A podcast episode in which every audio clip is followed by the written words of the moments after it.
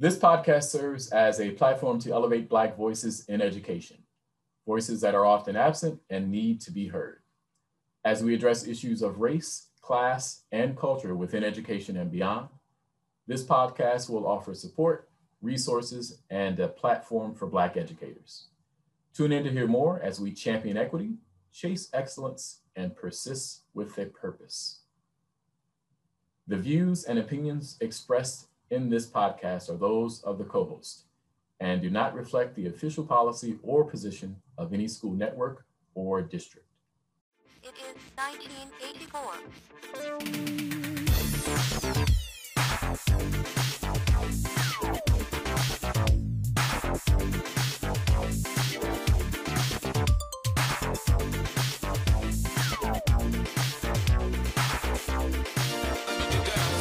All right, you are listening to Educators Are Superhuman, a podcast for educators by educators. My name is Jeff Love, and I am joined by my co hosts, Tova Charles, Stephen Monson, and John Edwards. How y'all doing this evening? Doing great. See everybody? Glad to Good. be here. Hey, what's up, Jeff? What's up, everybody? Glad we were, glad we were able to get together and get this done, y'all. Finally. So let's get into it. Why don't I have each of you say a few words about yourself, introduce yourself uh, to our listeners? Uh, why don't we start with Tova, please? Well, I am Tova Charles. I am a six year educator. I'm the baby educator of the group. Uh, I am in secondary literacy and I am from Texas. Good afternoon, everybody. I'm gonna throw a middle name in there. I'm Stephen McKinley Monson. I've been in education 17 years uh, primarily higher education, and in the last seven years, uh, secondary humanities, uh, specifically history. Uh, and I'll pass it over to my man, John Edwards. Thank you, Stephen. I am John Edwards. I've been in education 12 years now. Um, I was a former school administrator, uh, taught secondary history and writing and primary writing. Uh, and I'm originally from Memphis, Tennessee. Pass it over to you, Jeff. Thank you, John. Uh, again, I'm Jeff Love. Uh, this is my 12th year in education. I'm sorry, Jeff Love, AKA J. Allen Love, for those who knew me back when. Um, this is my 12th year in education.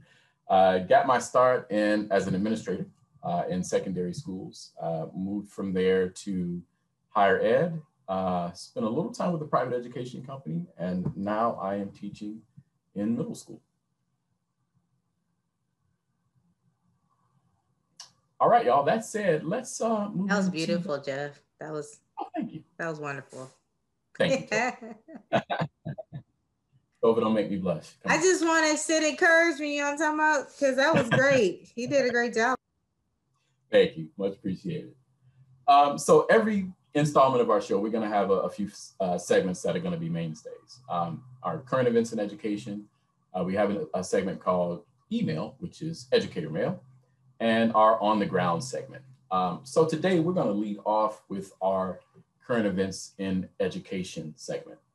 And we wanted to discuss, uh, one of our colleagues caught wind of a Twitter thread that was going around.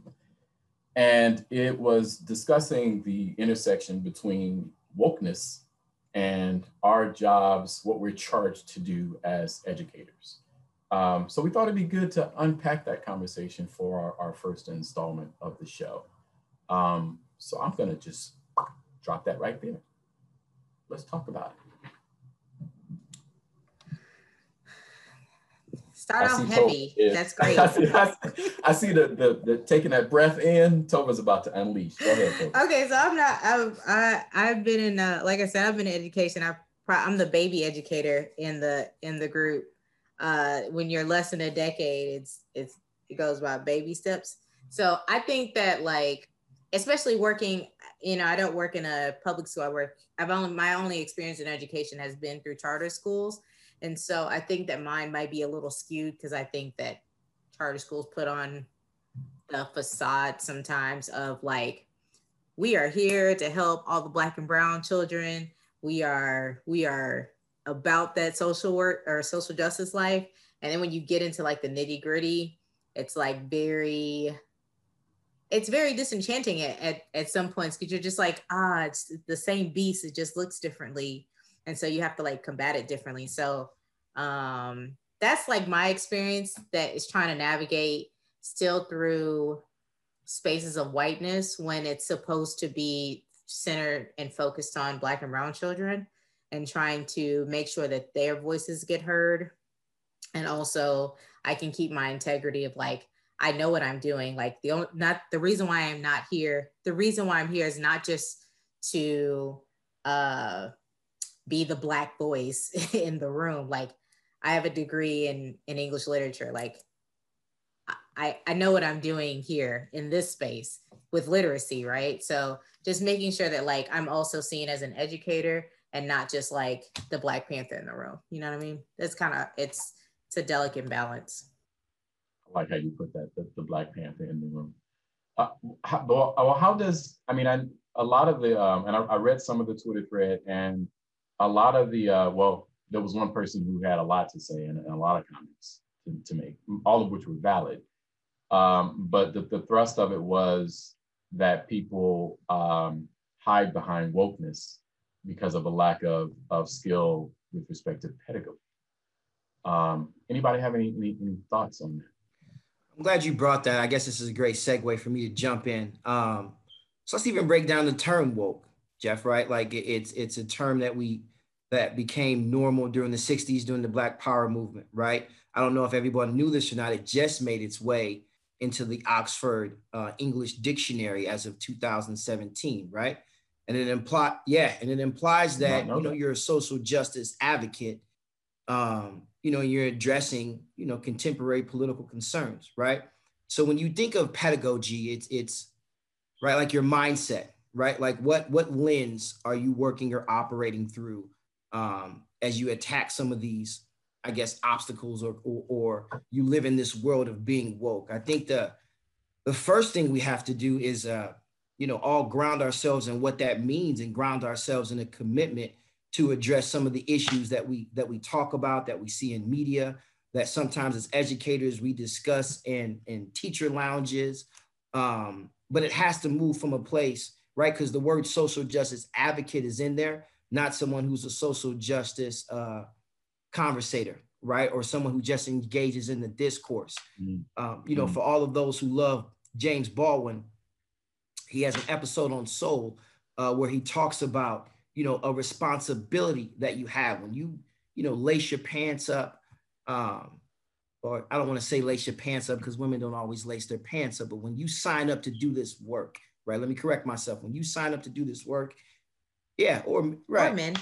Absolutely, men thank you, Tova um, you know, you have to be woke within yourself. And I think that's why we all don't operate with the same pedagogy or mindset uh, because we have to be woke within ourselves. And there's so many different layers to why we're not, right? So I don't know if we want to open up that Pandora's box, but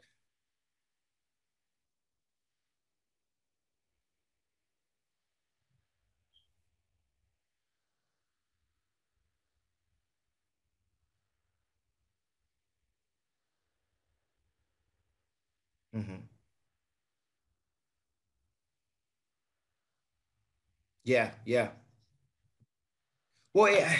So one of the layers is your your own implicit biases, right? We've heard this tagline, um, and we think it's always, you know, for the others or the other races, but we have to check some of ourselves. You know, me being, you know, fortunate. There's a book out, the uh, Pedagogy of the Oppressed, um, by uh, I forget Thank you. Thank you, Jeff Love. That's why you are the host. Thank you, sir. Absolutely. Right. And he talks about these different, uh, I wish I could read it and bring it into the space, but how even in lower income communities or more urban communities, right, there's this, you know, back to the word pedagogy, or there's different layers to what that socioeconomic status looks like, right? So you can be and I don't want to butcher the term he used, but he basically says within these communities, you have different, I'll say, uh, levels of wokeness, right? You have the informed person who's living in inner city communities, they know who they are, they know the systematic oppression that they're facing, right? You have other people who are just going through the motions, don't really get that's maybe some of the terms or how we show up in certain uh, places are manifesting some of the stereotypes that we have to address. But that's it. You got me unpacking a lot, uh, John, and I don't want to. I don't want to open up a box and start talking for five minutes straight. Uh, if somebody else could tap in, but essentially, you know, we have to look deep within ourselves, have some of the tough conversations. We all have been on the conversations prior where we talk about even the dynamics of the black of the black family, right? The black relationship, right? These mm-hmm. are some of the questions. These are some of the struggles, mental, right? Mental illness, having some of these conversations within our community. I, I personally think all of that ties into being woke. And before we want to call out, um, and I know Tova's going to respond to this, I think before we you know, we call out other races. We really have to look within ourselves, look within the Black community, and then kind of move forward. I wasn't gonna piggyback off of that, but now that you, no, I'm just kidding. Uh, what I was gonna, what I was also going to say, like in the character of wokeness, is like we can't be just aware of the uh, grievances of just black mm. normative people, right? Like there's a whole other section of like within our the LGBTQ community that I think that we are so bogged down by all the other oppressive stuff that is going on that we forget that like we have a whole other community that is also disenfranchised within our own community as well. And not just that one, like black women and trans women and, and, and all of those. So I think like when we talk about being woke, it only hits to a certain point for some people, right? Like we'll talk about like the plight of black people and how we don't have this and don't have that but then we exclude our lgbtq brothers and sisters as if they are not also dealing with the same struggles on layered on right? And so i think with even within our own like definitely looking within before lashing out because we need to figure out how we can come together as a community first without the white gaze. Uh, I think that that's probably my biggest issue working in these spaces is that there's so many people that don't look like us, but then they get to make decisions on what happens to our kids that I don't think that we are being that like we don't have a seat at the table in most of those ahead, cases. Well, I think you should really unpack that, um, Steve. Just that ideal of wokeness um, because I guess for me, when I originally thought of the concept, we know it revolved around the Black consciousness mm-hmm. of waking up, the reality of activists, and that mm. framework mm. that dates back to the early mm. 20th century. So I think you should unpack that some more.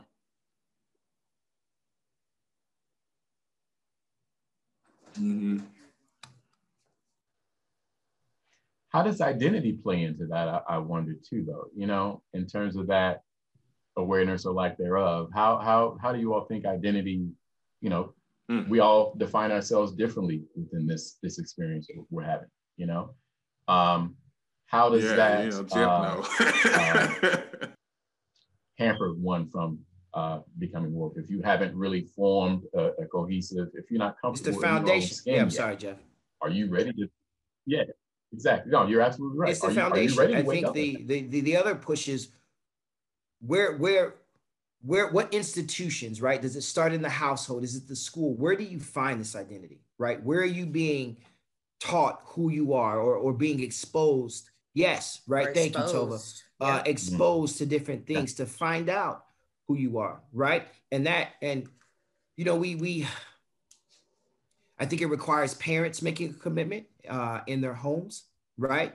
Uh, to counter that narrative you know being an educator a lot is put on us, right? A lot is expected of us um, when yeah. the children come into the classroom. And I get it, right? We've we failed. Education has failed as a whole, right? Black people, um, uh, and generations after generations and generations. But the push, Jeff, is where where do we start having these conversations? You know, like there's a book. There's a gentleman, uh, Mike Cherry, ex NFL football player, that just released a book. Uh, uh, John, correct me if I'm. I think it's called like good hair or black hair or uh, black hair, excuse me, right? Um, we talk about identity, right? And, and I'll just bring this up, me being an ex-athlete, who would have thought this gentleman had this additional gift, right? He could have his he could have allowed his identity just to be uh, ex NFL football player, right? And we know the stereotypes that fall into that, right? Financial problems. Um, I wouldn't even call this a stereotype, a real issue, right? Concussion, maybe some head injuries. And here's a, a, a guy who, you know, moved to LA, did whatever he had to do to learn, get the skills that he needed. And now, right, he's a published author, um, doing things that he probably could have never thought was anyone would have never thought was possible. But to Tova's point, it was that exposure that allowed him to have that uh, intersectionality, right, of the different identities that he would tap into as he went into these different spaces. So,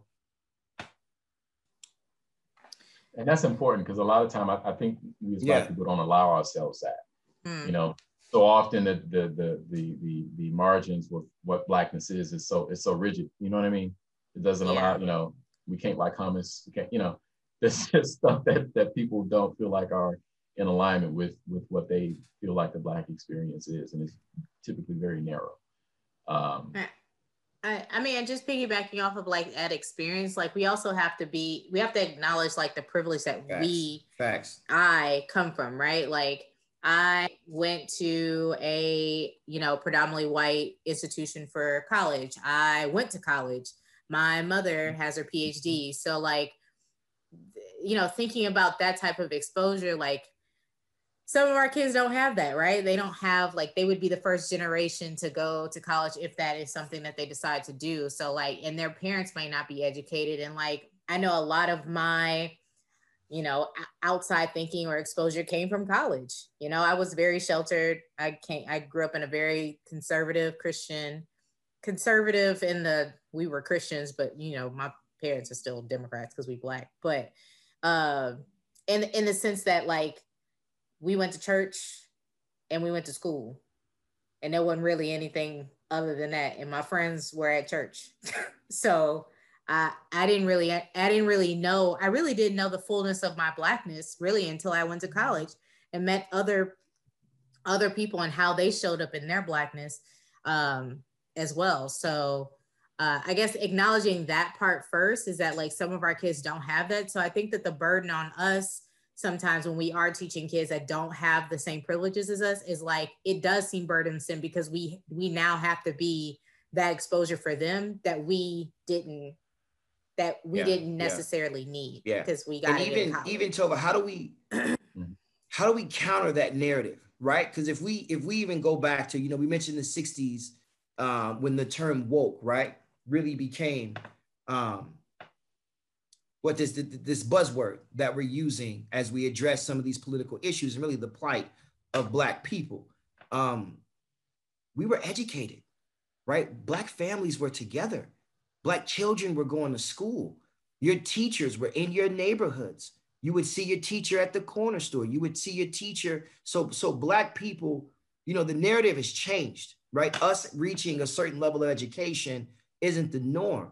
But this isn't something, you know, how do we get back to what we used to be, right? Before we were preaching, you know, let's let's integrate, let's integrate. Some of the most success we've had, um, well, I'll say this, the most success we've had as a nation of black people was when we were segregated, right? And we have segments I was just about to say that. I was just going to school, about to go there. My, you know, and I'll let John first. jump in. You know, my sister and I were talking the other day. You know, as a high school student, I went to. come. I was raised by a single mom, right? Going to college, it wasn't a debate. I had to decide what college I was going to be educated, and my mother only had high school diploma, a little bit of college, right? But she still preached you knowledge was so was power and we've moved away from that, right? Mm-hmm. That doesn't mean we can't get back. So, how we operate now is the anomaly.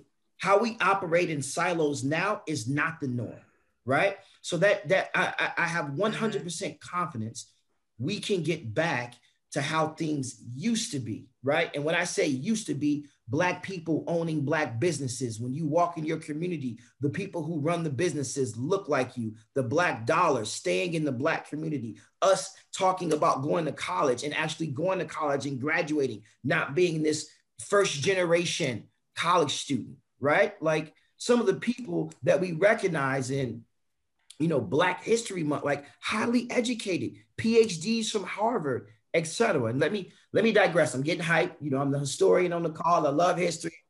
Let me, di- let me digress. I'm sorry, Stephen. Well, well, Charlotte, I get. I mean, Tova, I'm sorry. My question would be to you: Do we, do you think it's because black folk or some black folks are not aware? Because I guess my initial thought is like implicit in the concept of being woke is the ideal of such awareness. Awareness, which awareness must be earned, in my opinion.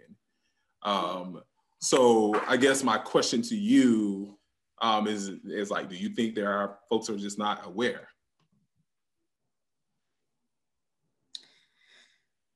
Yeah, I I I agree with that, but like you also have to remember that like a lot of people are disenfranchised because of the systems that we are in, right? So like a lot of those unions and stuff that we had, especially in the South, right? As the South is still, we have still not reconstructed ourselves from Jim Crow. As much as we would like to say that the South, like we don't have, you know, we don't have a colors only section anymore, but there's redlining. There is different policies and stuff that still keep Black people generationally poor. So they don't have time. Like you have to have time, right? You have to have time to figure out your identity and who you are. And and and I'm I'm on the same train as you. Like if we could get on one page, that would be great. Like we're still debating if Black lives actually matter. Like that only like that's just a it's a statement that we are still like mm, maybe I don't know like that like that's where we are right now. Even within our Black community, I'm not even talking about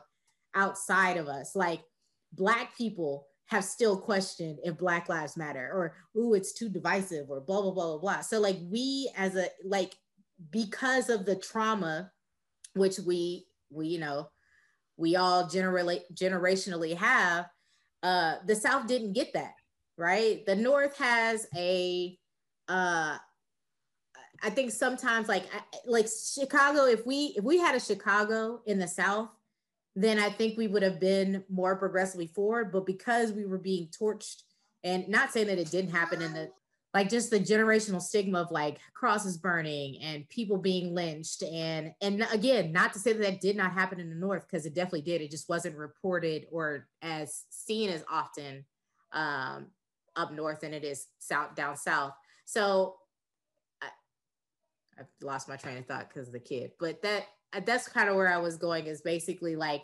to get back to into unity we have to like heal with the traumas that we have first and like try to find our commonality between both because the north and the south are different like they they come through differently.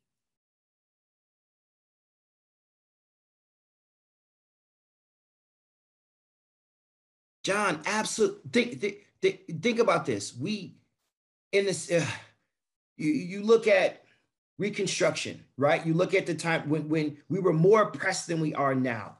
We had black newspapers giving black news right? The Chicago Defender is one of the first black newspapers, if not the first black newspaper giving African American news to black people. You have the Pullman, uh, uh, the Pullman, uh, Pullman district in in in uh, the South suburbs, excuse me, South Chicago. That was the first black union. So even in some of our most oppressed, um, uh, uh, socioeconomical, uh, uh, distressed times, we were flourishing as a people because to Tova's point, we had we, we, we were one voice, right? And I'll, I'll digress. The LGBT, LGBTQ community, why they are so successful, they have one voice. They have one voice. That's why there's so much policy being pushed. You don't see one representative. They have issues that they've agreed upon and they push them forward right? So it's possible. Yeah, I mean, I, I mean, Steve, Steve Stephen, I, I think, and I, I want to go back to you bringing up like that wokeness, and then going back to also Jeff' point of like uh, our identity, and you made me think just from listening to you, Stephen, that woke is not enough, in my opinion. Uh, in order for us to get back to that this place where we work together, uh, we need to go back into one exploring our on identity. That means one, we must work towards this unity of questioning everything from our institutions, our values, from one another, our systems, our thoughts, our language, all of those different things in order for us to evaluate who we, how we truly bring ourselves to this, this place now, this current environment that we're living in. And I just think woke is not enough at this point. We need to go back into that ideal of what Stephen was saying, like our identity. I mean, uh, Jeff. I, I want to mention something too. If I can circle back to your your uh, comment, Stephen, about um, you know, obviously I'm, I'm an educator, so I'm a strong advocate of, of education for sure. But I, I want to, I also am a strong advocate just for achievement in general and for education, however it comes, whether it's formalized or not. Um, because there are tons of success stories in the Black community of whether they're entrepreneurs or you know whatever routes they take. I mean, it, it takes all kind, and while it definitely takes college educated, highly educated people uh, in order to make the wheels continue to go round and round. You know, it also takes folks who want to start businesses, who want to make our food, who want to make our clothing, uh, who want to pursue a career uh, doing coding or making apps or, you know, so I, I want to make sure, and not saying that you you are discounting that segment of our population, but I want to make sure that that's encouraged as well, because in, in my experience as an educator, that that push to college and it should be a push. However, within that push, there's definitely some value to knowing our students well and recognizing that maybe they need to be pushed in a different uh, uh, academic direction, whether it's a two-year school, there's a technical school, whether it's an apprenticeship. Um, so yeah, I just wanted to put that out there. Um, I was watching uh, Between the World and Me, uh, which is a uh, a production that HBO did yeah, based Absolutely. off a book right by Ta-Nehisi. Yes, the wonderful Ta-Nehisi Coates. I recommend you read it. I recommend you read it before you watch. And uh, Angela Davis. Uh, there were a few different actors, actresses, black activists throughout um, the hour and 20 special. And she said something. She said, How are you sleep when we're at war? And it resonated with me. Right? Uh, yeah, right? Um, so to your to your question, John, um, it only lies in us opening our own schools, um, opening our own institutions of higher learning, uh, taking ownership uh, of what our kids are taught, how they're taught. Uh, there's a, there's the Betty Shabazz school system um, in inner city Chicago um, that I had an opportunity to visit, recruit kids from, uh, and and and the way the kids are fed let me talk about that first and foremost right? They're they're they're, they're taught nutrition um, health how things impact how how they how your body's going to react to what you're putting in your body. They have mantras and chants. So when we talk about identity um, they're instilling or allowing kids avenues to expose themselves to help in transit uh, to help inform their identity when i got those kids in high school as a secondary educator when i talk about mentorship leadership the students came coming from the betty shabazz schools were able to not just step in and lead by behavior but they were able to lead with their voice and set a tone um, that that our kids had to acquiesce to so yeah. My question to you is we have to own our own institutions. Um, if it was possible again for you know our forefathers with less economic opportunities than we have now to pull it off hey, hey, some hey, of the schools I, and, and and and some of the schools still standing right? I know in inner city chicago and i'll let somebody else tap in jeff can attest to this we've closed rahm emanuel is responsible for closing over 100 schools. What are they doing with those buildings right there's opportunity there so we we have to shift to more of a, and shout out Dr. Claude Anderson.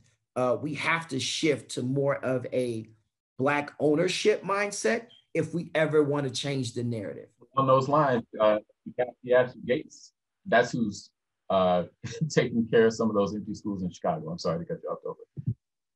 Uh, uh, Stephen and I talked about a, a social practice artist, uh, Theaster Gates uh, in Chicago. He has a foundation called Rebuild Foundation actually one of those closed schools. Uh, I don't know what the to deal with that school, but his uh, his practice is about uh, creative placemaking. So he's taken, for instance, like an old bank and turned it into an art space. It has the uh, old um, collection from Johnson Publishing is housed in the Stony Island Arts Bank. Um, but there's a school in the same neighborhood that he's taken over. I, there were a few ideas being thrown about when I was working with Theaster, but um, he's definitely trying to be about that work and, and definitely has that at the forefront of his mind because you're right, Rahm did close a bunch of schools uh, and there's a lot of, of, um, of opportunity there for sure. And, and, and make no mistake, these are historic Absolutely. buildings, right? These are historic buildings that need to be landmarks, right? And you all hear me kind of talk about this in our like they need to be landmarks. When you think of the the neighborhood school, right? Families went there. You had I taught your younger brother, your older brother. I taught your. We don't have communities anymore, right? We we and I'm sure you guys have heard this. We have neighborhoods. You have a whole mm-hmm. bunch of people just living, don't talk, don't communicate, right? When I was growing up, Jeff, you some of some of the older guys here on on the podcast, your neighbor could whoop your oh, butt back in the day, and then tell your mama they whooped your butt, and then your mama yeah, go whoop your, your mama know about it before you get right? back home too. Jeff, on, if it's okay right? with you, I wanted to kind of pose a question to our group because I think what you're saying really kind of triggers something, mm. um, at least in my head. Is that okay with you? Yeah. So, hey, hey, team, I'm wondering, like, or just my initial thought behind this is like, how can we shift our current educational system to address these issues, or what resources or tools do we think we need, or or if it's missing uh, to address these issues? Well, that was like that was like the beauty of them forcing black people into one neighborhood, right? Because you didn't have the option to like come out to the burbs if you had enough money. Like you couldn't go anyway. So you were, yeah, they forced us to be in a community, but they forget that like our innate, our DNA is set in being in villages and being in communities. So that was fine with us. What happened was we we bought into the idea, the American dream that we had to be, and not mm-hmm. you know, we as a like we just tried to assimilate to survive, right? And so we need to get now that we have we have gotten past the we can go to the same schools as you, we can make as much money as you in some degrees. Now we need to get to the space that now we need to find our community again. And I absolutely I'm 100% in agreement with you, Stephen. Like we need to build our own schools. Like KIPP was based off of a a, a black woman and then two white men took it over and then made it into a franchise. Same thing with ideas, same thing with Khan Academy, like all of these different charter schools that are up. And even uh, you know, the first teachers were were black slaves and that we're teaching the children how to be functional and then the white people took over. So it's like we need to be in a space where we now know that we are the the source of authority and we don't have to lend that to other people now to teach our own children. Like we have that source within ourselves and we can do it ourselves. And I'll have a challenge. Go to all of the school websites in our network. I, I bet you there's a face of color on every school website. And not necessarily the face of the person who's the principal or who owns it. I guarantee you there will be a picture of an educator of color. And we don't own any of these schools. Especially if you have especially if you have districts whether it's it's public, private, whatever if they're if they have a predominantly black student population you never see the admin you never see who's actually running the actual school because we're the face we're the face right we are the ones that make it seem safe to take your children here right we we are the gateway for bringing other black and brown people into these spaces and we need to make sure that if that's the case then we need to have ownership of what's happening to our kids as well, right? Um, I, I absolutely agree. I, I mean, oh, look, it's depressing. I was just going to say, I, I wanted to let Tova know something that the ideal of KIPP, I think the concept of how to educate kids came from a Black woman, but not the actual name of KIPP, but the ideal of right, how to- Right, I get Yeah, yeah. I, I agree. You I'm got sorry. the people listening, I want to make concept, sure clarify that. Right. So before we get sued. So the idea and the concept of it for sure. Yes. So how do we how do we segue? How do we segue into being woke in the schools that you're in, right? I hope everyone knows you have access to your board Absolutely. meetings. The board meetings that they have that your schools have about you and what you're going to teach and policies Absolutely. that are being trickled trickled down. how can we stay woke if we're not on those phone calls? Right? They record them, right? Especially it being virtual now. All we do, all you do is send an email and you can listen to three hours of what they're talking about that they're going to do at your school. right. So you can't be woke if we're not looking at the resources that are available to us and we're not tapping into them, right? I don't know if anyone knew that. Challenge your school leaders, your administration, right? Hey, when's the next board meeting? When's the next meeting of the board? You have access to those meetings. We need to be sitting in meetings. This has been good, y'all. This has been a great first conversation. I, I, I'm, I'm not not surprised. Is not the word. I'm thrilled. I'm glad that we got kind of deep today. This, this is this is excellent. So I want to um, move us along so that we can uh, be conscious of everyone's time. Um, I want to talk a little bit about our uh, our next segment that we will uh, be uh, premiering uh, on our next installment of the show. Um, that segment is called On the Ground. Uh, so the On the Ground segment, we're going to use our lens as Black educators to highlight books, films, places, and happenings that serve to educate. Uh, we'll often include guests for this segment and field questions from our from our other from our co-hosts rather. Sorry. Want to mention too. Let me back up a little bit. I'm sorry we, we were talking about Shabazz School, and we're going to be, uh, most of our shows, we're going to have guests on.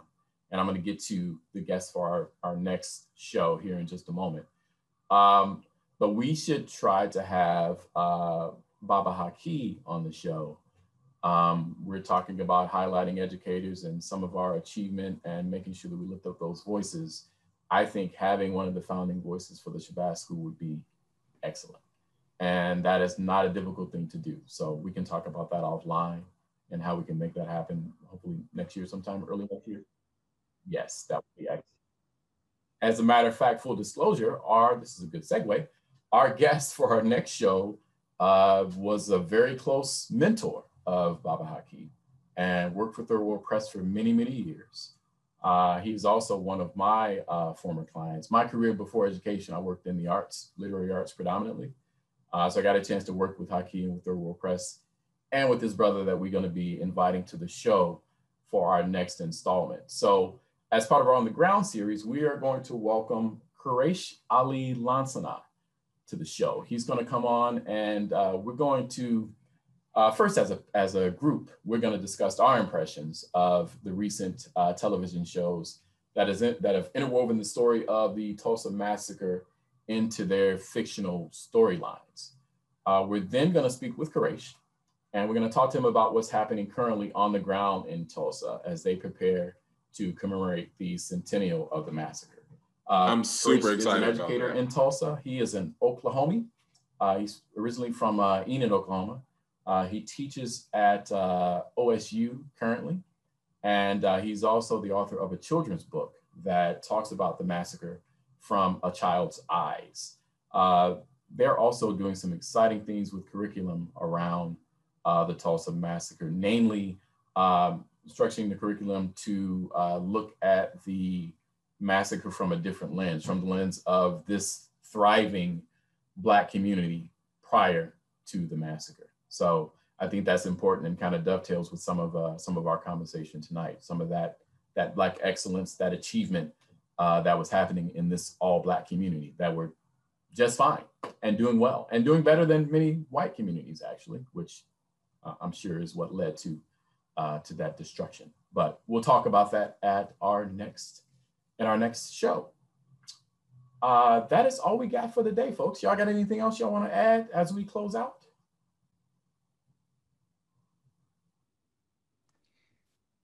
really excited about the uh, on the ground segment, uh, folks. Really hope you guys have an opportunity to tune in. Uh, the book that Jeff is referencing, we were able to get a preview uh, a couple weeks ago, uh, and you'll see a lot of what we talked about um, on the call today uh, come to life in this book. Right, you'll see black-owned businesses, black people with employment, black families. Um, you know, black nutrition, uh, served at dinner. So uh, I hope it's exciting for all of you. I'm excited for it. Uh, and thanks for listening to our first podcast of many, many more to come. Yep. I think the only thing that I, I want to do is shout out all of our Black educators that are currently disrupting. Uh, we appreciate y'all. Definitely. Thank you for saying that, John. Absolutely. All right. Uh, once again, you have been listening to Educators Are Superhuman, a podcast for educators by educators. Um, please join us next time. Tell your friends. Please tune in. We hope to see you. Be safe. Peace. Hey, thanks for listening to our podcast. If you have a question that you would like to present to the team or a comment about the show, please email us at febe.educators at gmail.com. Or you can find us on Instagram and Twitter at febe underscore educators. See you in the next episode. Bye. It is 1984 now.